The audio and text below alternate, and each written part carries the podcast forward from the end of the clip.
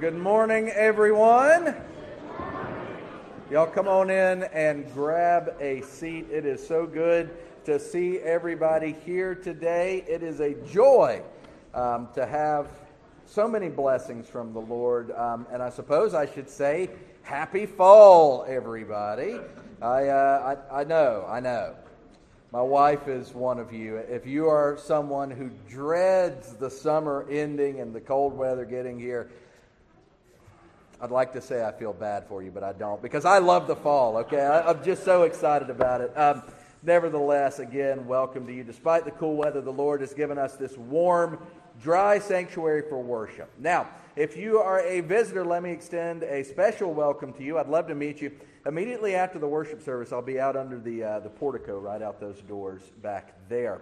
As far as announcements go, I got several. First off, let me say a big thank you to everyone who worked so hard to pull off homecoming and special services. What, what a wonderful week as we enjoyed different times of fellowship together. Marvelous food. The choir was fantastic as they prepared every night, so thank you, choir.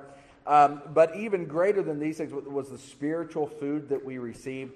It was a blessing as we were able to hear from Reverend Joe Fleming about what the Lord is doing in Africa to build his church. Now, one thing, Joe shared that amongst all the needs, Bibles are one of the greatest needs for countries in Africa where the gospel is spreading like wildfire.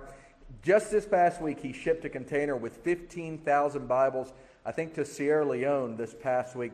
But they're doing another collection for Ghana. They want to fill another container and have it shipped there. To that end, we are doing a Bible drive at Old Providence, and several of y'all have already brought loads of Bibles, and we're really grateful for that. Um, the only criteria doesn't have to be new. One of the points that he made was that, yeah, how many Bibles do we have laying around the house that, that we never really use at all? I can't even begin to count. Um, so uh, bring your Bibles. If you want to purchase new ones, that's great. They do ask um, that, that if it's possible to not get King James just because of the language barrier. But this is for English speaking Africa. And if you've got King James, that's fine. Bring those too. That they will take anything at all. But uh, just bring them. There's a table in Providence Hall over beside the door, one of the small square tables or rectangular tables. And, and you can put them right there. But if you have any questions, please see me or, or see Pat, and we can answer those for you. Thank you for your generosity, and thank you for giving at homecoming because all of your gifts go straight to the work of, of the church in Africa. Joe, as he shared, does not even take a salary. All, all the monies they collect go straight through to ministry. But the total giving for homecoming was $6,176. So, I, I, know, I'm, I'm stunned as well, but um, as, as I will say later with the children in the children's sermon, right? The, the Lord makes promises and he keeps his promises. So thank you all so much for that. Now, as far as other announcements go, please be aware of your bulletin. Um, let me point out announcements about worship during our sanctuary project. There's something in there about that.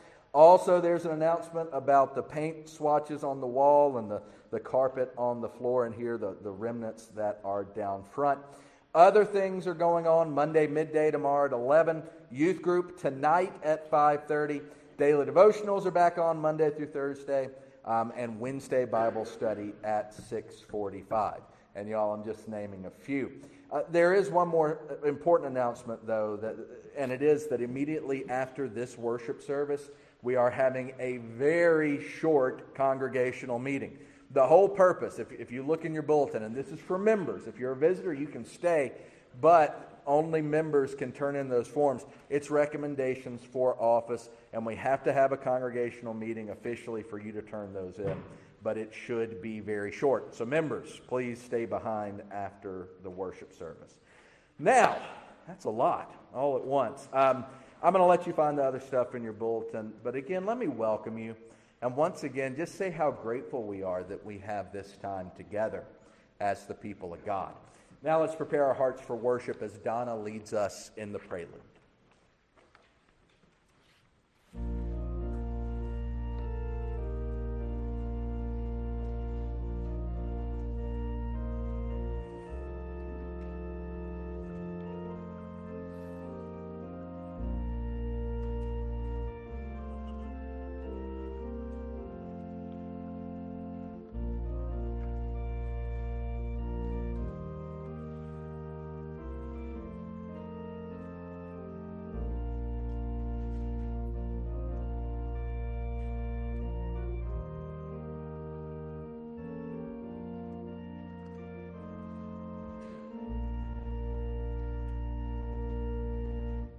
Our call to worship this morning comes from Psalm 30, and it says, I will exalt you, Lord, because you have lifted me up and have not allowed my enemies to triumph over me.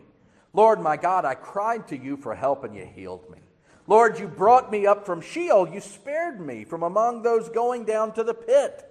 Sing to the Lord, you faithful ones, and praise his holy name. For his anger lasts only a moment, but his favor a lifetime. Weeping may stay overnight, but there is joy in the morning. And indeed, there is. Recognize what the psalmist has done here. He's looked back on his past, recognizing the deliverance that the Lord has wrought for him, and yet at the same time, he recognizes the difficulties of this life. The things that we face, that we go through, and that powerful statement, weeping may stay overnight. In other words, the psalmist, nowhere in God's word does it not say that life will not be difficult, but the promise the promise, the reason we are here to celebrate, the reason we are here to worship is that joy comes in the morning. Now let's take this time to go to our Lord in prayer, after which uh, I'll lead us, after which we'll pray the Lord's Prayer together, and then we'll confess the Apostles' Creed. But let's go to Him now. Our God and our Father, what a blessing it is that you have called us to this place, that, that you've given us this time set apart, that in the busyness of life where, where we put our heads down and it's almost October and, and we lose track, instead you've called us to stop, to remove ourselves from the daily grind, and to focus on you, remembering your promises. Going to your word wherein you reveal to us who you are and and what's important for us, where we sing praises to you. Please be with us in this time. Let us focus on you and on all of your glory. Guide us by your Holy Spirit that we would worship you in spirit and in truth. We pray these things in Christ's name, and we also pray as he taught us to pray by saying, Our Father, who art in heaven, hallowed be thy name. Thy kingdom come. Thy will be done on earth as it is in heaven. Give us this day our daily bread, and forgive us our debts as we forgive our debtors. And lead us not into temptation, but deliver us from evil. For thine is the kingdom, and the power, and the glory forever. Amen. Amen indeed. And now, as we say the Apostles' Creed together, let me ask you Christian, what is it that you believe? I believe in God the Father Almighty, maker of heaven and earth, and in Jesus Christ, his only Son, our Lord, who was conceived by the Holy Spirit, born of the Virgin Mary, suffered under Pontius Pilate, was crucified, died, and was buried. The third day he rose again from the dead he ascended into heaven and sits at the right hand of God the Father Almighty. From thence he will come to judge the living and the dead. I believe in the Holy Spirit, the holy Christian church, the communion of saints, the forgiveness of sins, the resurrection of the body, and the life everlasting. Amen. Amen indeed. And now let's stand together as we worship by taking our hymnals and turning to number 21 as we sing Joyful, Joyful, We Adore Thee. Hymn number 21. Please stand.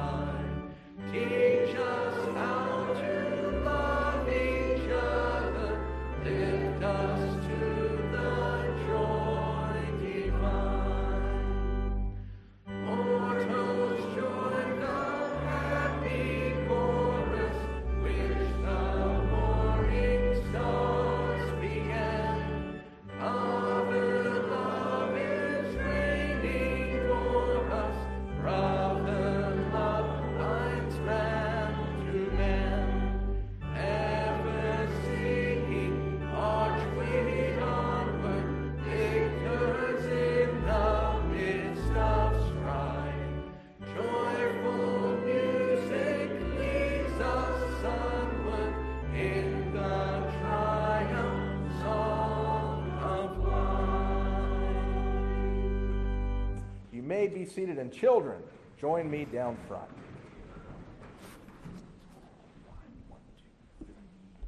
Come on down, guys. Come on down. Ooh, let's see here. One, two, three, four.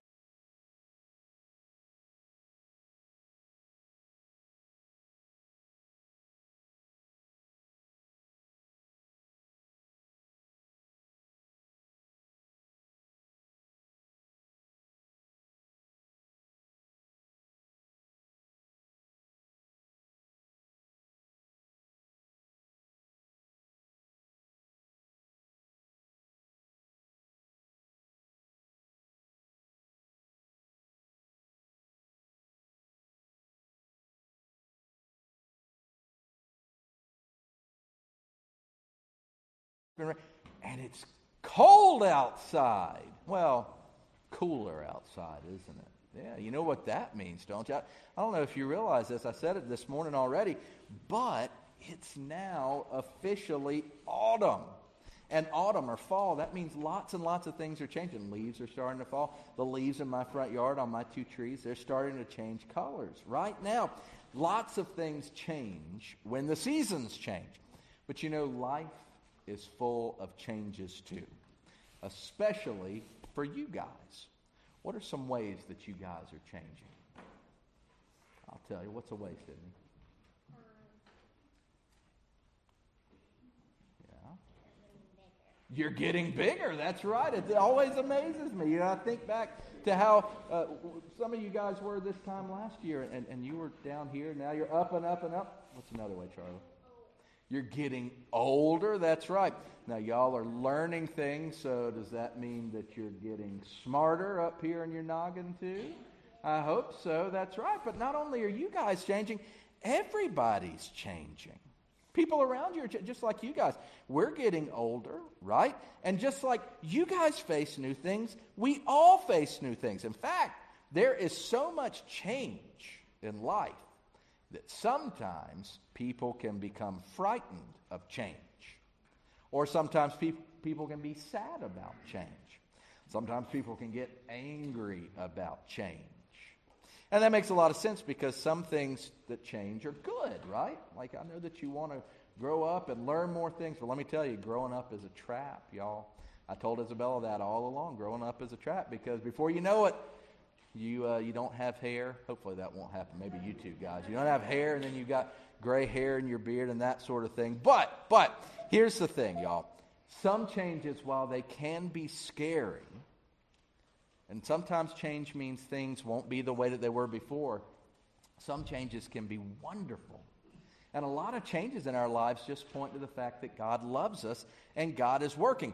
But even though things change for us in life, you want to know something wonderful about God? God never changes. Listen to what he says in Numbers 23 19. It says, God is not a man that he might lie, or a human like us that he might change his mind. And then a question is asked. It says, Does God not speak and do it? Does he not promise and then keep his promises? And the answer is yes, of course he does. Absolutely. God keeps his promises. God isn't like people that change their minds. God isn't like people who lie sometimes. God isn't like somebody that says one thing and then means something else. God always keeps his promises. And of all of his promises, the promises that he doesn't change, the promise that he hangs on to us, the promise that he loves us, God keeps all of these. And so it means that it doesn't matter what changes in life, the Lord's going to be with you and He's going to watch over you. Now, what I want you to do is to remember the Lord and remember to love Jesus because He loves you. Let me pray for you. Our Father, I thank you so much for these children and for everybody here. And it's true, life changes, and, and the changing seasons just point to that. But we thank you that you don't, and that you love us, that you care for us. Please help these children to remember to love you and to remember how much you love them and the rest of us too. And I pray it all in Jesus' name. Amen. All right, y'all can go.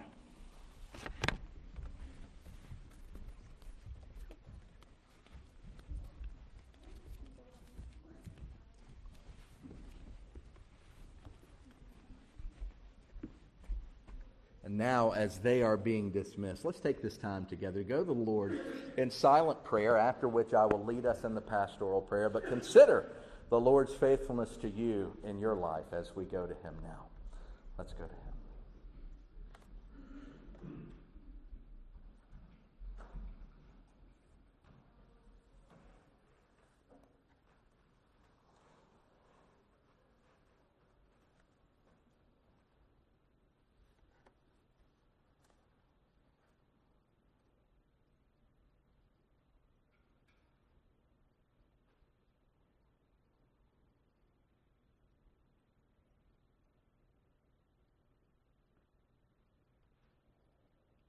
Eternal God and Heavenly Father, as I've just read with the children, as you have testified to in your word, you're not like us in that you change your mind, you might make a promise, you may keep it, you may not. Instead, you are the everlasting, ancient of days.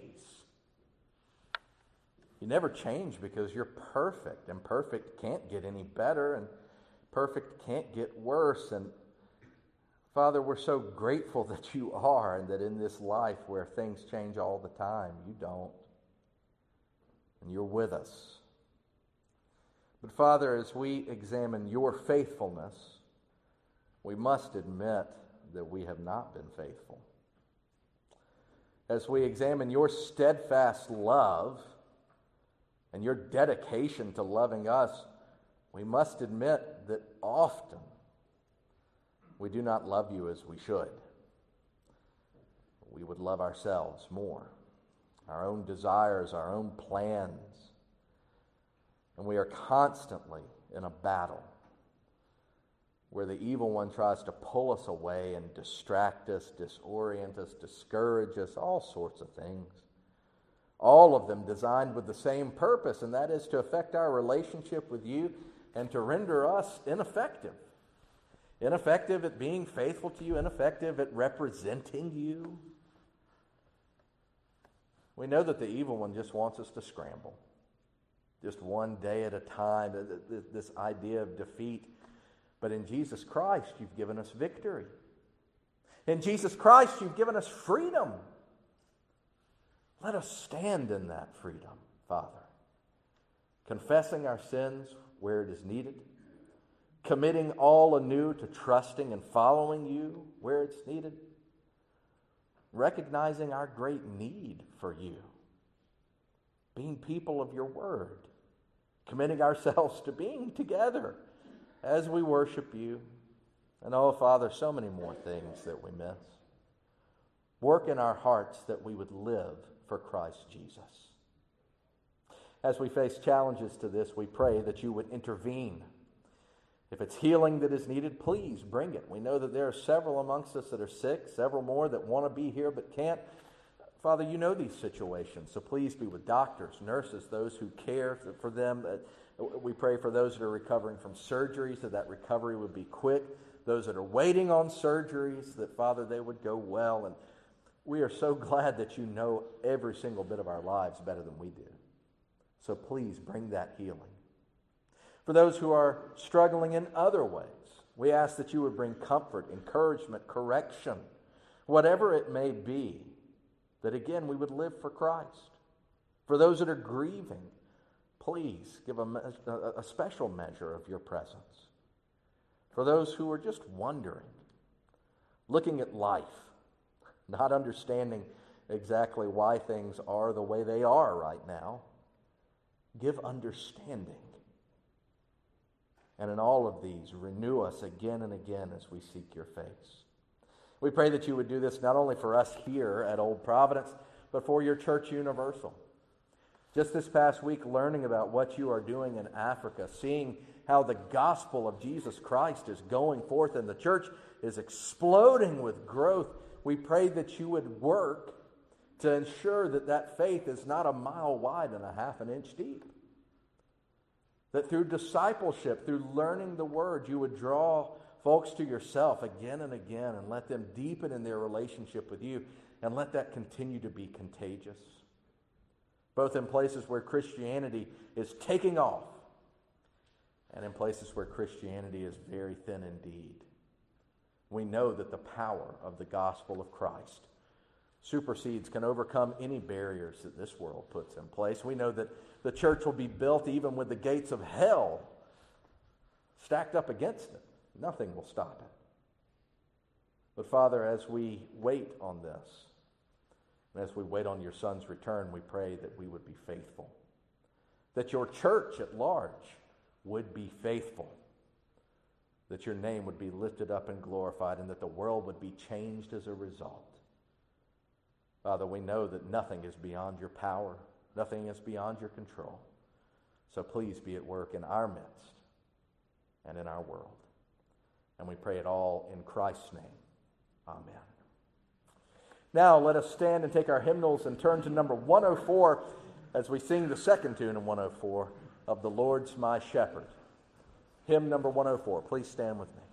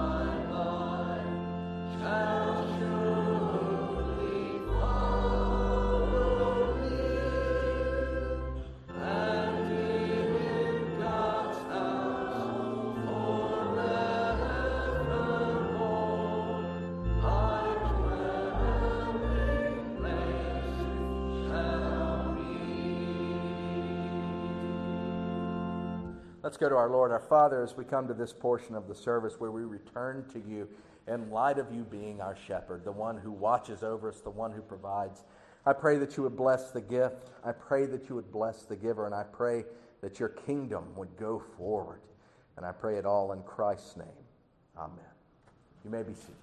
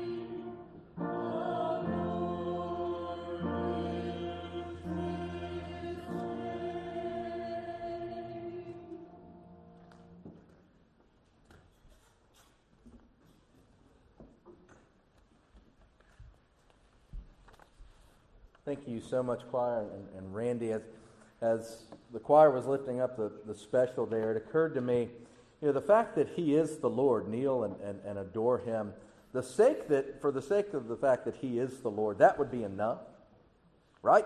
He's the king of the universe. He's the creator. We are the created. That's enough. That alone should warrant our coming to praise him. But think about what he does. Think about all the things that he's done for you, what he's done for his people. Truly, truly, he alone is worthy of our praise and honor and glory. So thank you very much, choir. Well, if you were with us two weeks ago, you'll know that recently we started something new.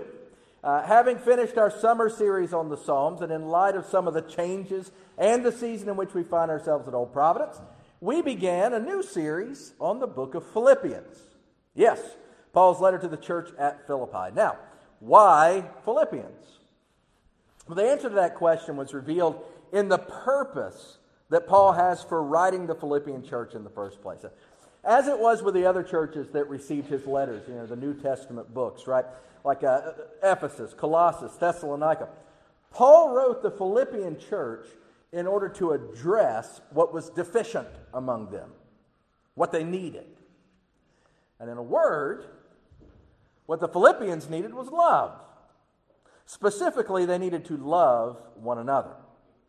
That's why Paul wrote what he did, where we ended off last time, or where we left off last time. That's why he wrote what he did in Philippians 1 9. He said, And I pray this, that your love will keep on growing in knowledge and every kind of discernment. And as we'll see, the rest of the book of Philippians goes on to unpack this concept right? As Paul, and forget about Paul, this is God's word. As God, through Paul, reveals what it means to love. And not only that, what it means to gain knowledge and discernment. Now, the question why, why is this appropriate subject content for us here at Old Providence? I mentioned the season in which we find ourselves. Well, generally speaking, don't we all need love and knowledge and discernment? All of life and, and how you live it comes down to discernment, does it not? How you evaluate, evaluate the, the challenges of life, how you deal with those, how you evaluate the triumphs of life as well comes down to discernment. How and why you do what you do. So it's important for all of us, just in general.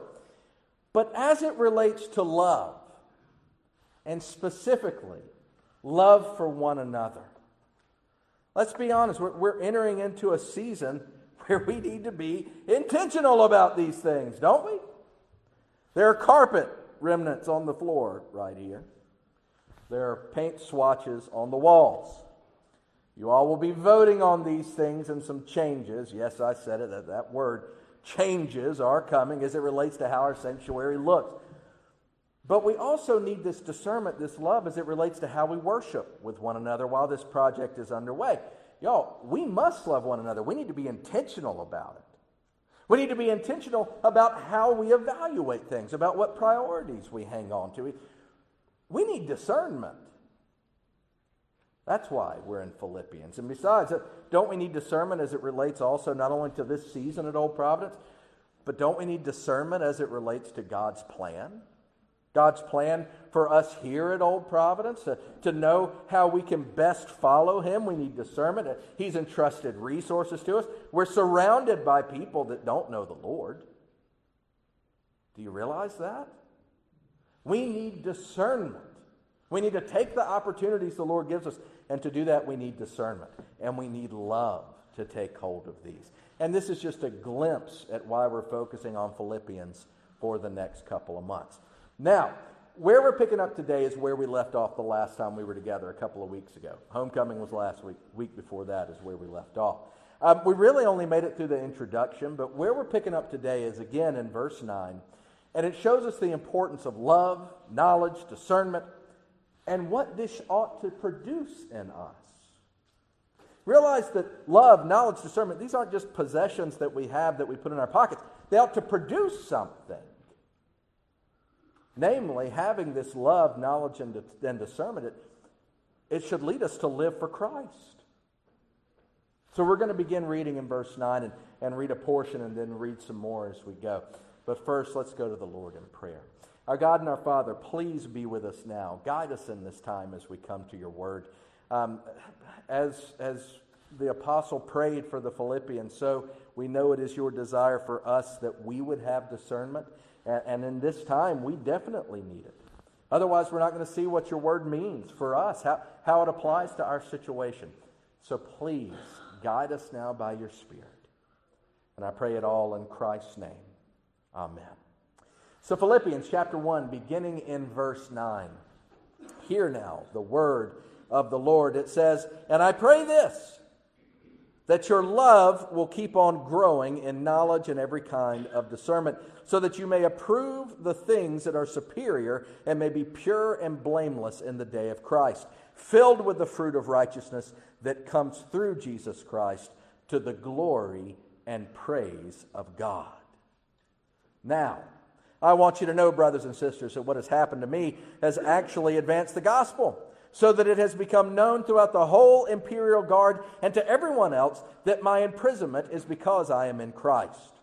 Most of the brothers have gained confidence in the Lord from my imprisonment and dare even more to speak the word fearlessly.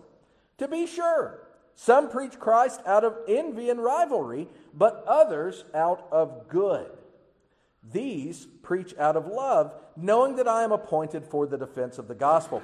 The others proclaim Christ out of selfish ambition, not sincerely, thinking that they will cause me trouble in my imprisonment. What does it matter?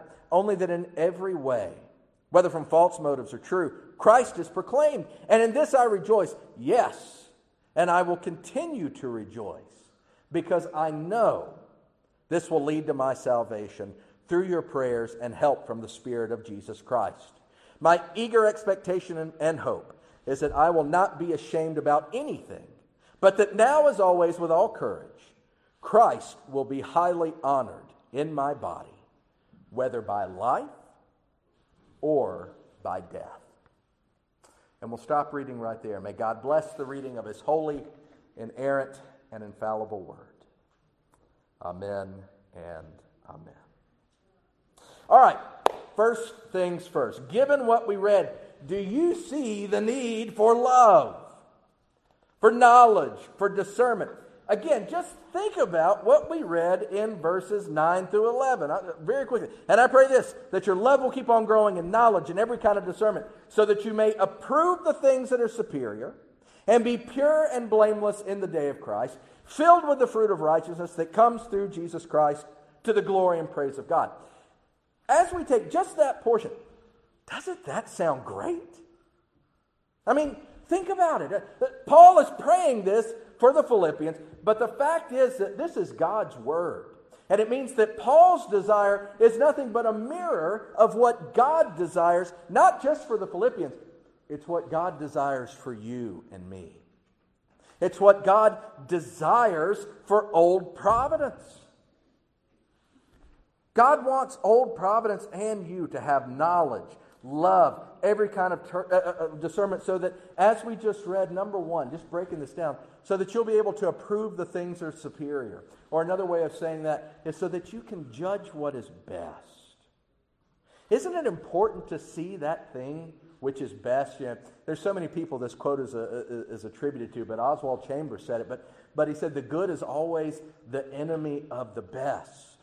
The Lord wants you to see what that which is best. That's why He wants you to have love, knowledge, and, determ- and, and discernment so that you can judge what is best. Y'all, we've got to do this. We've got to see what is best, and we've got to have the courage to follow it because never forget, God has a plan for your life. And sometimes we say that as a source of encouragement to one another. And indeed, it ought to be an encouragement to know that no matter what you are going through, God has a plan for you. But we shouldn't stop with the encouragement. Because the fact that God has a plan for you means not only should you be encouraged, it means that you have a calling. It means that because God has a plan for you personally, He has things for you to personally do. And not only does God have a plan for you as individuals, God has a plan for Old Providence. And He wants us to see it, to be able to judge the best way to go, just like He wants that for your individual life. And the reason God wants us to do the best thing, the, the reason He wants us to follow His plan for us as a church, why you need to follow His plan for you as an individual, is that God's way is the right way. It's the good way. That's why, number two, His desire is that you would be pure and blameless in the day of Christ. Or another thing, another way to say this is so that you would do the right thing. Paul prays for that love, discernment, uh, and knowledge so that we would do the right thing. And in doing the right thing, number three, God wants us to have these things according to his will so that you will be filled with the fruit of righteousness. Just like it says there in 10, verse 10. Another way of saying that is so that you will produce good things. Y'all, do you realize the salvation that we have is not some eternal fire insurance card? You know, ha- have we been saved from the pains of hell? Yes, absolutely. Is that the only reason we've been saved? No. And this isn't just about God having people to work for Him. Do you realize the fulfillment, the joy of doing what's best, of judging that which is good and true, doing the right thing, producing good things? Not only does that wonderful for you, not only is it wonderful for you, Number four, as it says at the end of 11 there, the point of having these things is to glorify and praise God. Now, you think about those four things. Don't these sound marvelous? I mean, in terms of life goals, what greater goals could there be than knowing how to judge what's best? Right? Aren't we in a world that tells us all the time, hey, listen, you need to be wise here. You need to know what the best. But isn't that the pinnacle, right? To, to know how to judge what's best, to, to do the right thing, to produce good things, to glorify and praise God. If this isn't the pinnacle for you as you consider what your life ought to be about, if you aren't concerned about judging what is best, right? If you're not concerned about doing the right thing, if you're not concerned about your life amounting to something and producing good things. If you're not concerned about glorifying and praising God, then you don't know Him. And I love you enough to tell you that. Because if you do know Him, you'll recognize what He's done for you. And no, I don't just mean Jesus, though that would be enough. If you'll look at your life, and I say this to y'all all the time, if you'll take the time to stop and look back over the ways that the Lord has intervened, and recognize that there's all sorts of things he's done that in this side of eternity you're never going to see him, and I won't either. If you'll recognize this, then you'll realize that your life isn't really yours at all. And as it relates to Old Providence, this church isn't our church. We are God's church. And so we must exist and live to do what is best, to judge that which is right, to follow Christ. And that's where we come to the head of the matter here, where the rubber meets the road. Yeah. The question is all right, yeah, definitely. Those four things are great. I want to judge what is best. I want to do what's right. I want to produce good work. Right. I, I want to glorify Christ. But how? How do we do it? Well, Paul prays for them. He says that in verse 9 that God's desires that they would have these at the forefront of their motivation. We get that part. But how do we actually do it? Well, first things first, let, us start at the start, right? If you don't know Jesus, then you won't do it. All right? I, and I'm not trying to be ugly, and I'm not trying to be terse. But if Jesus Christ is not Lord of your life, then you will not judge what is best. You will not do what is right. You will not produce good works, and you will not glorify Him. I'm sad to say until you get to hell, because he'll be glorified when justice is served. And y'all should know by now that I'm really not, despite what Glenn says, I'm not a fire and brimstone preacher. I, am really not. But in reality, y'all, if you want to do these four things and you don't know Jesus, uh, you can't do it. You just can't. Because you see, Jesus is the transforming factor that allows us to go down this road that Paul is praying for here. Jesus is the factor that brings love, discernment, and knowledge.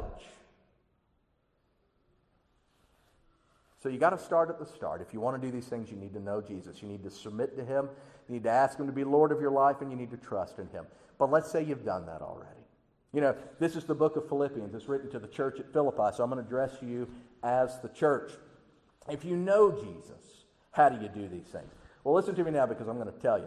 If you want to judge what is best, if you want to do that which is right, if you want to produce goodness, if you want to glorify God, there is only one way that you will do it, and it's if you actually live for Christ. It all comes down to this. This is important, you see, because this concept of actually living for Christ, it takes us away from the idea that Christianity is a philosophy that we ascribe to, that, that it's just some ideal, that it's just some religion. This takes us away from all of that theoretical stuff, and it puts us in a spot where we have to examine ourselves and ask ourselves the, the question. And so I'm asking you, is Christianity real to you? And before you answer that question with your mind or with your mouth, realize that, like me, you've been answering that question your whole life. Just like me. You answered it on the way here today, you answered it this past week. And I say that to my own shame because I know me. I know that so often I've done what I've wanted to do, not what God wants. So often I've become distracted by the wares of this world and all its pursuits. I haven't led my family like I should. I haven't walked with the Lord as I should. I haven't sought God as I should. And I haven't trusted Him like I should. But do you want to know the beauty of the gospel? It's this you can't go back, but you can go forward. The beauty of the gospel is if you confess your sins, and this has to start at confession. If you say, Man, I really want these four things, I, I want to judge what's best, I want to do what's right, I want to produce good, I want to honor God. Where that starts is confession. Going to God and asking for forgiveness and asking Him to renew a right spirit within you. And if you'll do that, you can live for Christ. We can live for Christ as a church. And what does it look like? What is the product of this? Well, we've read it all, but I'm not going to read it again. But in verses 12 through 20, Paul shows us what living for Christ looks like. Because where is he? Well, he's in Rome as a prisoner. At least most likely he's in Rome. Verse 13 talks about the imperial guard. That's why we say he's writing from Rome to Philippi. But, but hopefully you noticed as we read that, that Paul doesn't consider himself a victim of his circumstances, but rather living for Jesus means working through your circumstances. And that's exactly what Paul is doing here. Living for Jesus means being active in your place, where you are right now. In verses 12 to 14, he, he talks about how he does this, how, how many have come to know the Lord through his simply bearing witness to Christ. Y'all, I say it all the time don't complicate evangelism. Really, the, the best thing that you can do is tell people what Jesus has done for you. That's what Paul did, and the Lord honored that. The result is that not only did people come to know the Lord, others were spurred on towards preaching about Jesus too. That's what that whole business is about others who preach Christ with different motives, right? What he shows us that evangelism is contagious. Paul was preaching Christ. Others heard him. Others began to preach Christ too. And he gets into this thing where you find out there's this group of people that are opposed to him. Usually it was over doctrine, right? And, and, so he makes this conclusion. They're out there preaching with bad motives because they want to get at Paul. But he says, what does it matter? Only that in every way, whether from false motives or true, Christ is proclaimed. And in this I rejoice. Yes, and I will continue to rejoice. Now realize what Paul's doing here, he doesn't say that, that, that, that, it doesn't matter what people do as long as they preach Jesus. This is not some endorsement of TV preachers out there trying to make a payment on a, on, on a Lear jet or something like that, right? Here, Paul is just showing us what it's like to live for Jesus. That living for Jesus means sharing your faith and rejoicing when faith is shared. That's what it looks like. In addition, Paul shows us that living for Jesus means recognizing that you belong to Jesus. And that no matter what your circumstances are, no matter what you're facing, because you belong to Him, you're going to praise Him and you're going to want to see Him glorified and honored. How often do you consider in the morning, God, what can I do to glorify you today? You know, we're really good at thinking of the things that God can do for us. When's the last time you stopped and asked, God, how can I glorify you? You see, that's what living for Christ means, because isn't that what Christ did? Not my will, Father, but, but your will be done. This is why Paul said, ultimately, living for Christ. He, he really puts the cap on it in verse 20. He says, My eager expectation and hope is that I will not be ashamed about anything, but that now, as always, with all courage, Christ will be highly honored in my body, whether by life or by death. Y'all, what does it mean to really live for Christ? It, it means having the conviction of what we just read. That your utmost desire is that Christ would be honored in all that you do. And my friends, when you have that conviction, not only will you be able to judge what is best, do what is right, produce good things, glorify and praise God, when you live for Christ, when you truly live for Christ, the end result is that you can conclude what Paul concluded. Listen to what he says in verse 21 and following. He says this He says, For me, to live is Christ, and to die is gain. Pausing for just a moment, just think about that. What does that mean? It means that Paul has weighed everything. He's a prisoner, right? He may be executed, he may not be. He doesn't believe he's going to be, but he might be. And he's gotten to the point that he is so focused on living for Christ that he says, hey, if I die, it just means that I'm going to go to heaven and I don't have to suffer anymore. But if I live, I'm going to live for Jesus. Again, verse 21 For me to live is Christ and to die is gain. Now, if I live on in the flesh, this means fruitful work for me. And I don't know which one I should choose. I'm torn between the two. I long to depart and be with Christ, which is far better. But to remain in the flesh is more necessary for your sake. Since I am persuaded of this, I know that I will remain and continue with you all for your progress and joy in the faith, so that, because of my coming to you again, your boasting in Christ Jesus may abound. Read between the lines here, y'all. Paul is a man that's torn. But in his being torn over whether it's better to live or to die, his focus is still the same. And he wrote this without an ounce of hesitation because he was really living for Christ. And that's the challenge for you and me. Now, if you hear that you say, well, that's Paul, he's an apostle, he's supposed to do that sort of thing. Don't do that. Because not only do you turn Paul into some superhuman, who he is not, he's a man, you also belittle those who around the world are not apostles but are doing the same thing today, right now. You heard it from Joe this past week, and if you didn't, you missed out horribly. And I feel bad for you because really, he focused on those people that are doing everything for Jesus. They're living a life right now. Excuse me, as we speak, they're living a life that really it would be better if they were dead and just went to heaven. But they stay. Why? In order to share the riches of Christ because they know what it means to live for Christ. And you want to know something incredible? Despite the danger, despite the difficulty, it's where people are really living for Christ that the church is actually growing. Those people know the best thing. They've judged what is best. They know the right thing. They produce good things. They glorify God. And that's what God honors. That's why Christianity is growing there. And for you and me, the challenge is I think that this is a, for me, I can't speak for you. For me, this is a wake up call, and it's a calling. Live for Christ, and you'll be amazed at what he does. Let's pray.